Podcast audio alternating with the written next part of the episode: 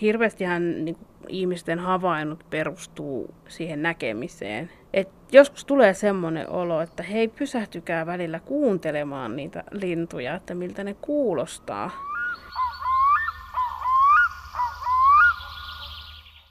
Istumme Heidi Koivusen kotiparvekkeella Vantaalla. Aurinko lämmittää penkkejä, sepelkyyhky huhuilee innokkaasti taustalla ja tuuli havisuttaa läheisten puiden tuoreita lehtiä. Juttelemme lintujen äänistä ja siitä, miten paljon Heidi Koivusen maailma on muuttunut lintujen äänittämisen myötä. Mitkä ovat hänen suosikkiääniään ja äänityksiään. Ja miten hyvin äänitykset palauttavat mieleen äänitystilanteet tuoksuineen ja tunnelmineen. Ja milloin komea tavoite, sata linnunääntä satavuotiaan Suomen kunniaksi, saavutetaan tänä keväänä ei ole ehkä ihan niin paljon tullut äänitettyä kuin viime kesänä, että kun on, tai keväänä, kun on näkövammainen, niin vähän vaikuttaa se, että miten saa aina jonkun kaveriksi vieraisiin ympäristöihin, kun niihin ei pysty yksin lähtemään, ei edes opaskoiran kanssa. Se on vähän tylsä eksyä jonnekin metsään, että se ei ehkä ole kuitenkaan sen arvoista sitten se äänittäminen.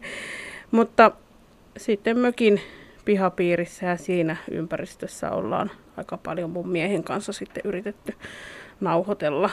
Mutta alkaa vähän olla se tilanne, että uusien lajien saaminen on hankalaa, koska ne lajit, mitä siellä pyörii, niin alkaa olla jo äänitetty.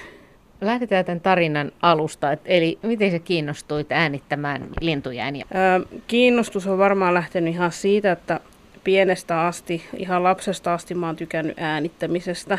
Ja lapsenahan se on sitten tietysti ollut ehkä semmoista höpöttämistä ja on ollut kiva äänittää erilaisia ääniä tyyliin. Vedänpä tässä vessanpöttön, niin miltä se kuulostaa.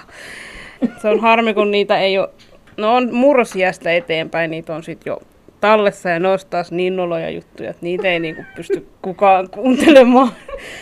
en muistaakseni mitään he, tähtihetkiä sieltä. Seurasin hirveästi jääkiekkoa ja mun suosikkijoukkue oli Tappara. Ja, ja sitten tietysti siinä teiniässä piti olla myös suosikkipelaajia. Niin sitten aina mun kavereiden kanssa höpötettiin niistä meidän suosikkipelaajista. Joten niitä ei todellakaan voi kuunnella. No. Ja plus sitten jotain, kun on ollut jollain leirillä, niin sitten siellä on laulettu ja jos ollaan käyty jossain retkillä, niin sitten sitä semmoista yleistä höpöttämistä. Ja toki sitten on ollut aina hirveän hienoa, jos sinne taustalle on saanut just vaikka, jos ollaan oltu jossain luonnossa, että joku lintu laulaa tai meren aallot tai että tavallaan sitten se on niinku kiehtonut aina, että siihen yhdisty siihen höpöttämiseen jotain muutakin kuin sitä puhetta, että siellä taustalla olisi niinku hienot äänet. Sä oot ollut näkövammainen koko ikäsi vai? Joo. Niin onko sä huomannut lintujen äänet ja luonnon äänet lapsesta asti? Joo, kyllä mä en ole kyllä tunnistanut läheskään niin paljon mitä nyt, mutta tota, kyllä, kyllä mä niihin olen kiinnittänyt huomiota.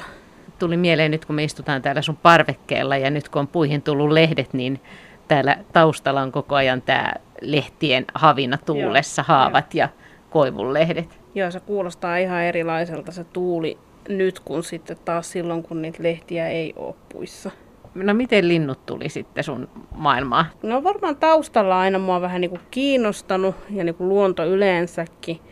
Mutta sitten me ostettiin mökki 2012 ja sitten pikkuhiljaa aina vaan enemmän ja enemmän rupesi kiinnostaa, että mitä ihmeen lintuja täällä nyt sitten laulaa. Ja mm. alkuunhan ne kaikki kuulosti tyyli joltain peipolta tai talitiaiselta, mutta nyt sitten myöhemmin olen ymmärtänyt, että ei ne kaikki ihan ole peippoja ja talitiaisia. Että tota, vielä pari vuotta sitten mä jossain ihmettelin, että ai pajulintu, en ole ikinä kuullut pajulintua. Sitten mä kuulin, että se on Suomen yleisin lintu, niin pikkusen hävetti, että ihan varmasti olin kuullut pajulinnun äänen, mutta se on varmaan ollut mulle sitten peippo vaikka niin kuin nyt enää pysty ymmärtämään, että miten mä oon sinne niin kuin sotkenut. Mutta... Kuitenkin aika lyhyessä ajassa sä oot päässyt niin kuin lintuihin ja lintujen ääniin kiinni. Niin onko sulla ollut hyviä oppaita?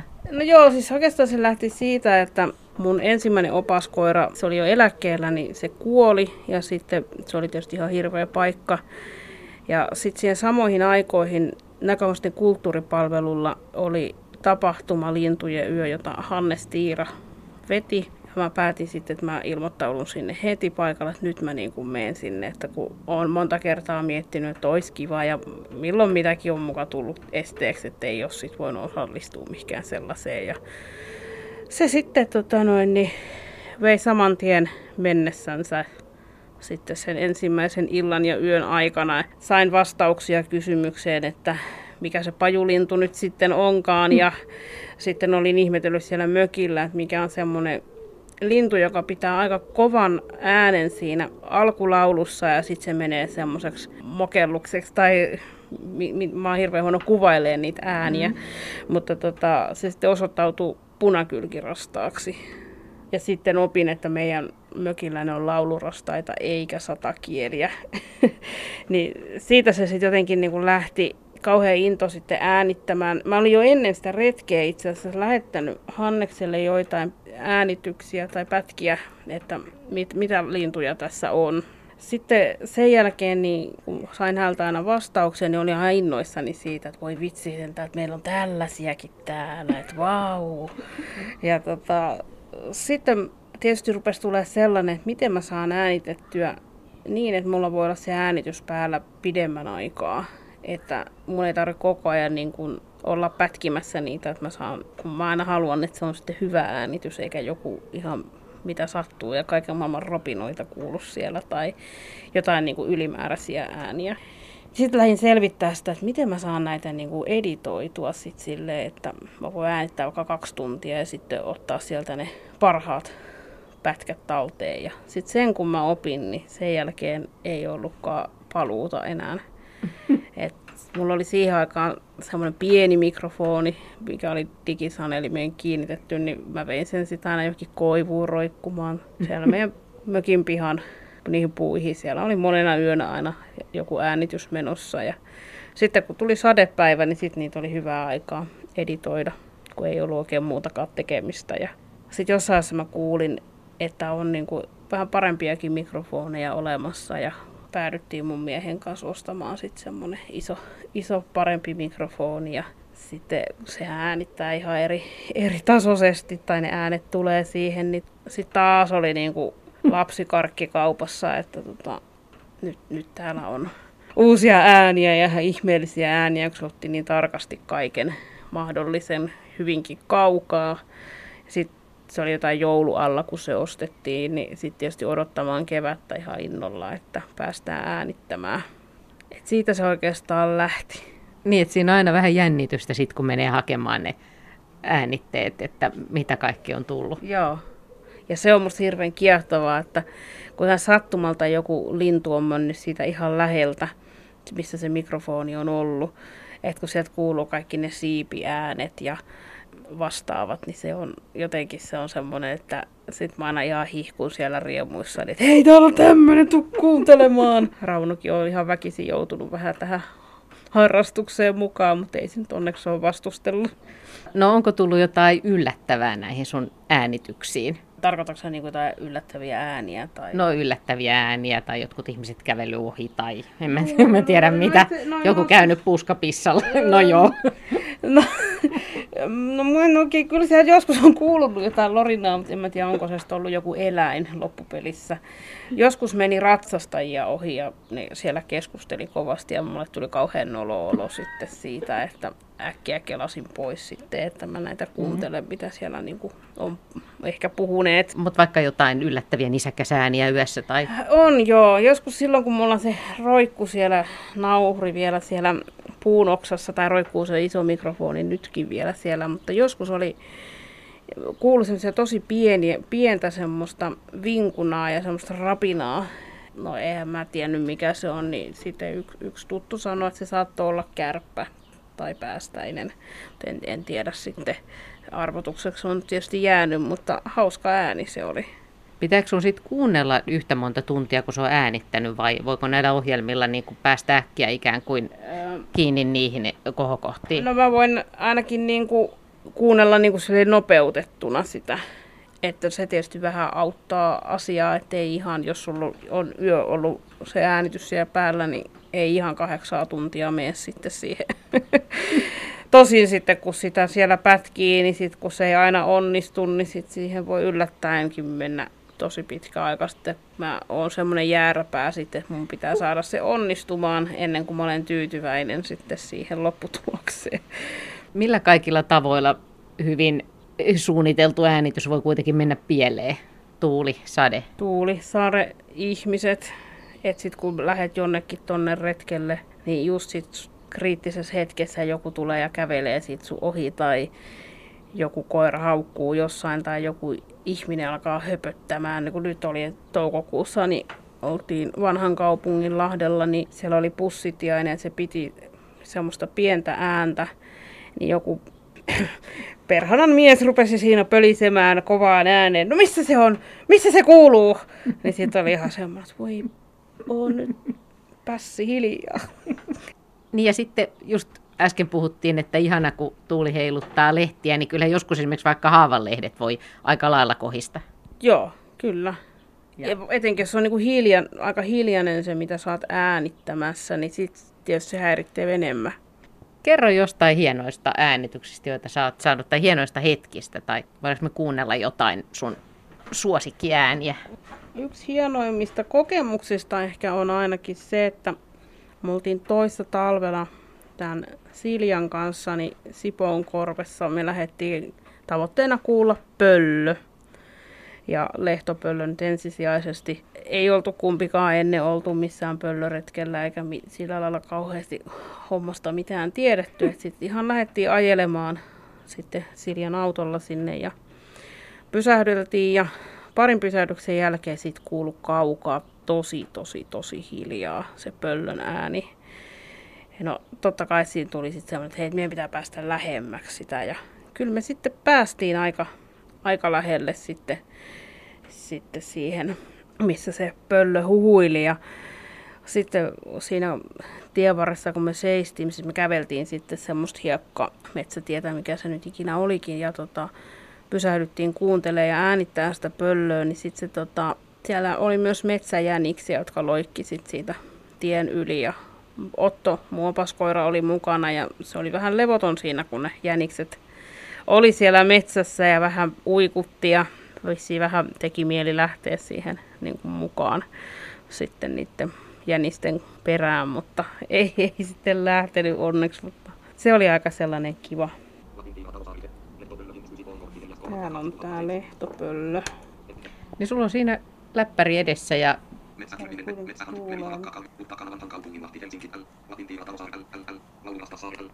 Eli tämä on siis nopeutettua niin kuin puhetta? Joo, siis tämä on niin puhesyntetisaattori, mikä tota, siis tämän saa säätää itse tietysti sen, millä nopeudella sitä niin kuin kuuntelee. Että toiset kuuntelee vielä paljon nopeammalla ja toiset sitten taas paljon hitaammalla. Nyt se täältä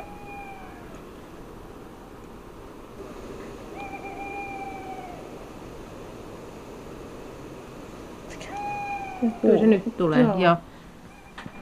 Tämä oli sitten se äänite, minkä te saitte aikaiseksi? Joo, tämä oli se äänite, mikä me saatiin siitä aikaiseksi. Ja se oli hauska, oli muutama aste pakkasta, tietysti vähän paleli sormia ja varpaita, mutta sitten kun me tota äänitettä tehtiin, niin eihän me enää sitä muistettu siinä vaiheessa, että mitä varpaita palelisi tai sormia.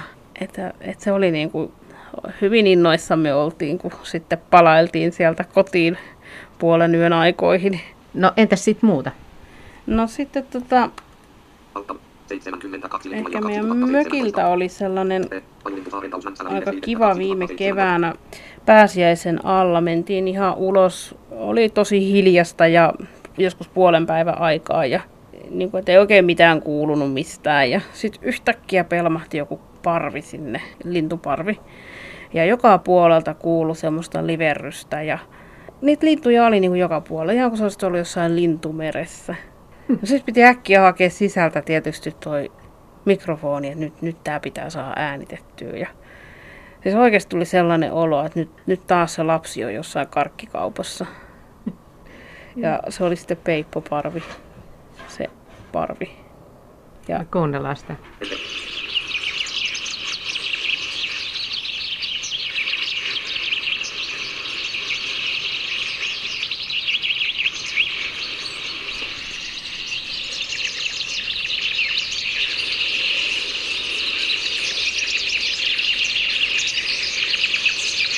Se oli ihan samalla tavalla, että mihin suuntaan sä sitä mikrofonia sojotit. Et se oli joka puolella. Oli ihana toi sun kuvaus, että ihan kuin olisi niin kuin lintu meressä. Joo. Tästä tulee nyt semmoinen olo. Niin. Mutta jotenkin toi oli ihan käsittämätön. Kun sä kuuntelet tätä äänitettä, niin tuleeko sulle se sama tunnelma ja se hetki mieleen? Ei se ehkä tietysti ihan niin voimakkaana tule se tunne siitä, mutta niin kuin se muisto tulee kyllä hyvin vahvasti siitä hetkestä mieleen. Entä sitten vielä joku Tämä on aika ihanaa tälleen, kun tässä voi vain istua aurinkoisella parvekkeella ja tilata niin kuin jostain jukeboksista, mitä löytyy. No tämä on musta ihana, kun vuosi sitten toukokuun lopussa lähdettiin taas tämän Siljan kanssa Sipooseen ja oltiin vähän kyselty, että missä ne kehrääjät on, että olisi kiva kuulla kehrääjä. Kumpikaan ei oltu taas niin kuin ikinä sitä kuultu. Ja alkuun näyttikin aika heikolta, siellä vaan kuului jotain rastaitten laulua, kaunista toki sekin. Ja sitten lehtokurppaa. Ja sitten aikamme siellä käveltyä puolen yön aikaa ruvettiin miettiä, että pitäisikö meidän kohta lähteä kotia päin, että kun arkipäivän touhut siellä odottaa sitten ja sitä ajateltiin, että no ollaan vielä vähän aikaa ja sitten se kuulu. Se oli jännä hetki, kun se sieltä rupesi hyrisemään ja tässä kuuluu hyvin, kun Otto rupeaa haistelemaan. Ja sitten se oli jännä myös huomata, että siellä kukertaa teerit ja mä en ollut tiennyt sitä, että teerit fukertaa vielä touko-kesäkuussakin. Mä olin aina kuvitellut, että se on niin kuin lähinnä silloin, kun on vielä jäistä ja varhaiskeväisempää huomattavasti. Entä?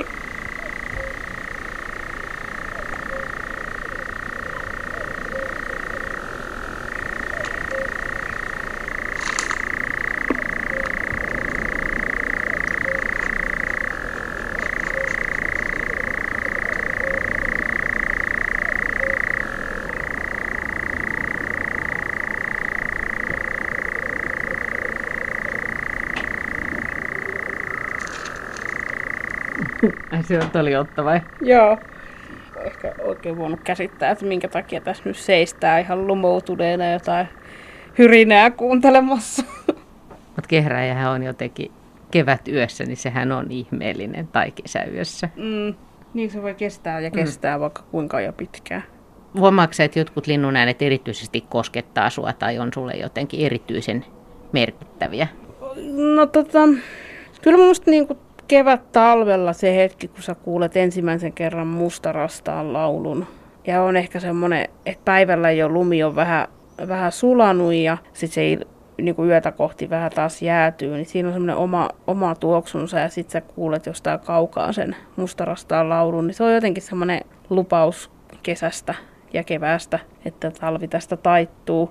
Ja sitten lehtokurppaa jotenkin, mä tykkään siitä kauheasti, se on hirveän semmoinen jotenkin sympaattinen se siellä kurnuttaa mennä ja sirpauttelee, niin se on jotenkin niin hellyyttävän kuulone. Entäs sitten tässä alkukesän päivinä, niin mikä kaikki tässä? No kyllä musta kun rupeaa kerttuja kuulemaan, niin kuin mustapääkerttu esimerkiksi, niin sitten jo jotenkin tietää, että no kesä rupeaa olemaan aika lähellä. Tai tervapääskyt kun kuulee, niin se on jotenkin myös semmoinen merkki, että nyt se kesä on täällä. Monta vuosi tämmöisen ihan tuoreen, kun mä olin eilen aamulla. Mä olin Villingin saaressa on tämmöinen Helsingin ja Uudenmaan näkövammaiset ryn lomakoti Villinki, joka tosin on nyt myynnissä, että se ehkä viimeisiä, viimeistä kesää siellä järjestetään sitten tapahtumia ja mua sitten pyydettiin sinne pitämään lintujen yötapahtuma. Ja arkaillen sitten suostuin. Mä ajattelin, että no en mä tiedä, osaanko mä nyt riittävän hyvin tunnistaa niitä lintuja ja osaanko mä niille osallistujille kertoa riittävästi niistä linnuista ja niin edelleen. Ja sitten kuitenkin suostuin ja sitten me siellä sunnuntai-aamuna oltiin. Lähdettiin viiden aikaa liikkeelle siitä lomakodin pihasta ja käveltiin myrskykallioille – Meitä oli sellainen kahdeksan hengen ryhmä ja neljä opaskoiraa. Hmm. Siellä sitten harjoiteltiin erottamaan sitä peippoa ja pajulintua ja kuunneltiin laulurastasta. Ja sitten alkoi kuulua semmoinen kumiankan vinkunaa muistuttava tai jonkin tämmöisen vinkulelun ääntä muistuttavaa ääntä. Ja olin sitten jostain niin kuin kuullut, että kultarinnalla olisi sellainen ääni. Ja mä olin ihan että en mä nyt ole sata varma, mutta tämä voisi olla kyllä kultarinta. Ja ryhmä oli kyllä niin ihana, että sitten olivat hiljaa, että saatiin hyvä äänitys siitä. Niin, koska se puuttu sun lajilistasta kokonaan. Mulla, juu, se oli sellainen, mitä mulle ei tosiaan ollut. No kuunnellaan se. Enter 2002 K. Koppisaaren Tausmansällä Seikultalinta Villinki Helsinki 27.5. Enter.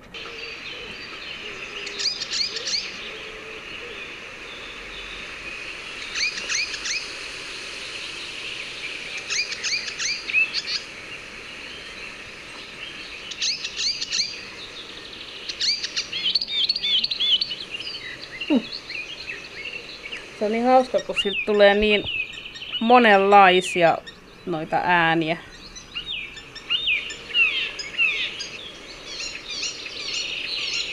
Ja mulle tulee ihan mieleen joku koiran hirveä vinkulelu, joka vonkuu suussa, kun koira leikkii sillä.